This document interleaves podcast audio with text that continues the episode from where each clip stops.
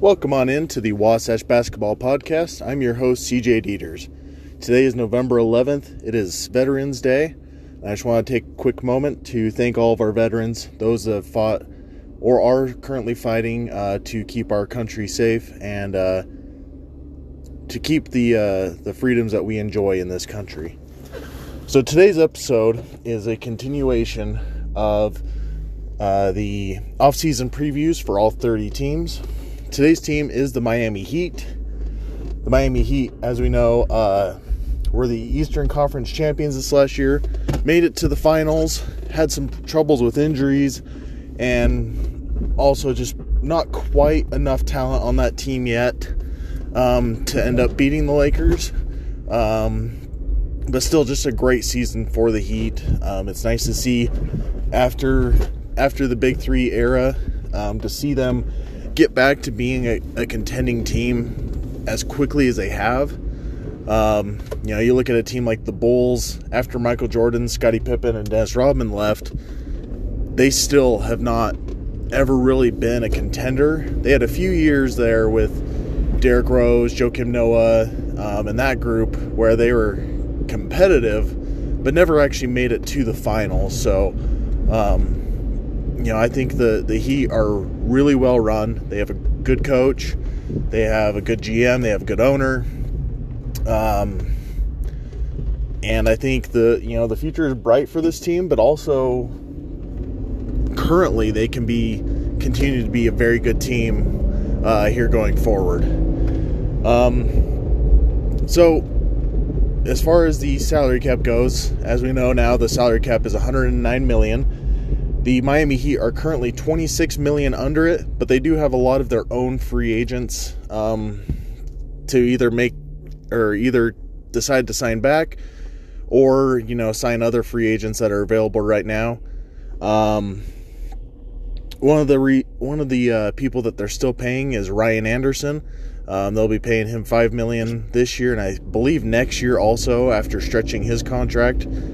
Um, you know, that's one of the things with stretching contracts is it can be a really useful tool. It can help clear up a lot of space, but it also lingers on your on your cap sheet um, to where you're paying, you know, five million dollars of your salary is going to somebody that's not even in the league anymore. Um, the biggest contracts on this team, you have Jimmy Butler, who has three years, seventy-seven million dollars left. Andre Adebayo has two years, thirty million dollars left. Kelly Olynyk has one year, twelve. And Bam Adebayo has one year, five. Now, that's not a huge contract, but I just bring that up um, because just like uh, John Collins, who I talked about when I was uh, in the last episode with the Heat, uh, the you know, or with the Hawks, uh, Adebayo is going to need to be signed to an extension here relatively soon. So any space that they have going forward with the cap, um, you have to account for uh, Bam Adebayo getting a new contract here in the in the really near future.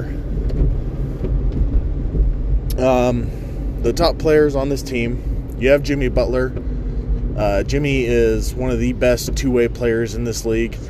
You know, really good offensive player. Not quite to great or elite level, but a really good offensive player. One of those guys that you can throw the ball down to in the post, and he can, you know, he can figure it out, get himself a good mid-range shot, um, create room. Has a very similar offensive game to a guy like Kawhi Leonard. Just, again, not quite at the elite level that Kawhi Leonard is on the offensive end. And then on the defensive end, tons of versatility, you know, being six foot eight, two hundred forty pounds. He can guard basically all five positions. He's long. He's get. He's lost a little bit of speed um, and quickness, but can still keep up with, you know, ninety percent of the league. Uh, next is Bam Adebayo, who, I, like I said, is on the last year of his rookie contract. Um, you know, Bam is is kind of the future of what teams see the center being. Uh, you know, he's six nine, about two fifty, super athletic, long. Um, and then on the offensive end, he can he can handle the ball a little bit, can pass, can shoot, Um, I think eventually we'll see him stretch it out to the three-point line. Can also be a pick-and-roll threat, getting to the basket. Now, none of the center skills that he has, whether it be rolling to the basket, rebounding, blocking shots, um, setting screens, any of that type of stuff, none of those on their own are elite. But he's so good at all those different skills that they add up to a very, very good center. Um, when I do my uh, my rankings this year, he'll probably end up in the top five of the centers, maybe you know top seven. I, I haven't you know again I haven't done it yet, but he's definitely moved himself up this season. Um, next is Goran Dragic, who is one of their free agents this upcoming season. Now, uh, Goran started off the year on the bench, kind of as Miami's six man, um, has a lot of experience in the league.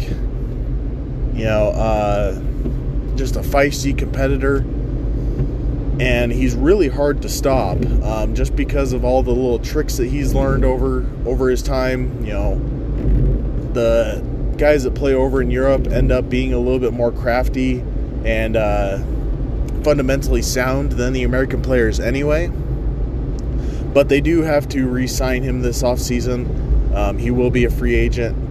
Now, I I kind of think he'll be uh, on a one-year deal. I don't think they'll sign him for long-term because he is, I think he's thirty-two now, and they're looking to save up their cap space for next year when uh, Giannis, Kawhi Leonard, Paul George, Rudy Gobert, guys like that could possibly be on the free agent market.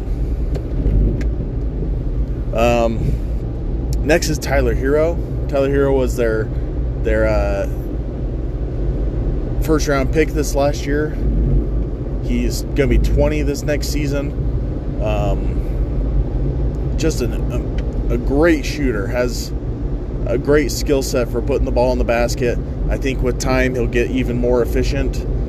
Um, He's always going to be a struggle on the defensive end, but at least he's six five and he's not, you know, like Steph Curry being six two, where his height can help make up for quite a bit of his mistakes on the defensive end. But again, he'll never be a great defender, uh, may never even be a good defender. Probably just hopefully get him to the point where he's not hurting your team on the defensive end. Uh, but on the offensive end, he has really all the makings of being a superstar on that side of the ball. Next is Duncan Robinson, who is a good, a really nice surprise for the Heat this last year, for the N B A in, in total. Um, you know, he wasn't really on an N B A team this last, uh, year before, um, played in the G League. The Heat took a chance on him and Kendrick Nunn. Um, and Duncan Robinson has come on it and shown that he can immediately be one of the best three-point shooters in the league. Um, can really knock it down from anywhere. Can pull up with it. Can catch it off, moving off of the screen. Um, you know, just a static uh, uh, catch and shoot. Really, uh, just amazing three-point shooter. And then finally is Jae Crowder, who's also a free agent this year, like Goran Dragic. Um, I think he really liked his time in Miami. He played well for them. And I would be surprised for if he decided to go elsewhere, um, because he has a chance to contend and he has a chance to start with this team, or at least play big minutes off the bench. Um, so the biggest strengths for this team, this Miami Heat team, is their defensive versatility. Um, like I said, Bam Adebayo and Jimmy Butler really can guard many positions. Um, Jae Crowder can guard quite a few different guys. Andre Iguodala coming off the bench is an amazing defender. Um, if they decide to bring Solomon Hill back, he's a very good defender. You know, this this team, they have the ability to switch. They have the ability to run zone, run man-to-man. Um, you know, run different types of zones. They, they're a really interesting team on the defensive end. Next is that they have, you know, they have a really smart coach. And I've talked about this before. Your guys like Quinn Snyder, Brad Stevens, um, Nick Nurse, and uh, with the Heat, it's Eric Spoelstra. these really smart coaches, I, I'm really hoping that they're the future of the league. These guys that, you know, uh, can just totally turn the N B A on its head. Um, you know, the N B A has really uh, evolved in the last, you know, even just the last ten years, to where it is just so much spacing, so many different defensive uh, uh, alignments and strategies. And, you know, Eric Spoelstra is one of the guys that's on the forefront of that, just being ahead of the curve, you know, trying a lot of different things and using the versatility that his team has to his advantage. Um, next is, is the fact that they have plenty of shooting. Um, Tyler Hero and Duncan Robinson are amazing shooters. Goran Dragic can shoot. Jimmy Butler doesn't shoot threes, but is insanely efficient from the mid-range. Um, Kelly Olynyk coming off the bench at the center is a good shooter. And, you know, you can never have enough shooting. I'm not saying that they don't need to add more, but just having as much as they do is a huge advantage to uh, to them going forward. And then finally is their cap flexibility. Even though they do have Jimmy on a max, um, they're going to need to sign Bam to a, a big extension here. They have a lot of guys that are on rookie deals or, you know, Sam Hinkie special type deals where, uh, you know, you sign them for like three years and it's more just a, hey, we're giving you a shot. Sometimes they pan out, sometimes they don't. But, uh, yeah, they have a lot of flexibility going forward. You know, if, if they totally strike out next summer going after Giannis and, and uh, Kawhi, Paul George, all those guys, they still have the ability to move things around and still be a very competitive team. Just maybe not the overwhelming favorite like they would be if they added uh, Giannis to this uh, to this roster. Now, some of their, their weaknesses that they have on this team is that they they really don't have much youth. Um, you know, uh, Tyler Hero and Bam are really good going forward. But, you know, Duncan Robinson's going to be twenty-seven this year, next year. Kendrick Nunn's going to be twenty-six. Um, Casey Akpala, who they drafted in the second round last year, really hasn't shown much yet. Um, you know, so I'd say they have some promising guys, but they don't really have many people in the pipeline um, that they're developing that um, as Jimmy becomes Butler gets older, um, you know, these guys can step in for him. Um, next is the fact that they don't have many draft picks, along with going going with the fact that they don't have that many young guys. They've traded away a lot of their draft picks, so they don't really have um, many mechanisms to bring in young players to uh, to start building up that pipeline. Um, and I'd say that the, the, their last biggest weakness that they have is uh, secondary rim protection. Um, this is something that David Locke has talked about that the Jazz need to work on as well. Is it's awesome to have this great uh, center that can protect the rim, like Bam Adebayo does, like Rudy Gobert does for the Jazz. But you want to have that guy to where when your main guy gets pulled away a little bit, you're not um, totally sacrificing everything at the rim. Like when Rudy Gobert or Bam Adebayo gets pulled all the way out to the three-point line, their teams have a really hard time protecting the rim with them not standing right there. Um, and so both of those teams need to, to figure that out. Um, the free agents this team has going forward, I, I've already talked about a few of these guys, but you have Goran Dragic, you have Solomon Hill, you have Myers Leonard, Jae Crowder, Udonis Haslem, and Derek Jones Junior Now, Derek Jones Junior is a really intriguing guy that I'd really like to see with the Jazz. You know, he's long. You know, he's about six six, six seven, somewhere around there. Long body. Just an insane athlete. Maybe the best athlete in the league. Um, just insane hops. Is really quick. Um, he's strong, even though he's only about two hundred pounds. Um... And he's still pretty young. I mean, he's going to be twenty-four this next season. So I don't know what the Heat have planned with him, if they plan to re-sign him, or if he's one of the guys that they have to kind of sacrifice to keep their cap flexibility for next summer. Um, Udonis Haslem, I really think that the guy should just retire at this point. This last year, he hardly ever played for the for the Heat. He was mostly around just to be a good locker room guy. And I, I think if you're the Heat, I'd rather just take a chance on like an undrafted guy and see if they can develop, rather than having a guy that's forty that's just going to keep getting worse um, just for having him in the locker room. I mean, having him in the locker room is valuable, but I think since he doesn't play, that, that space could be used um, used better.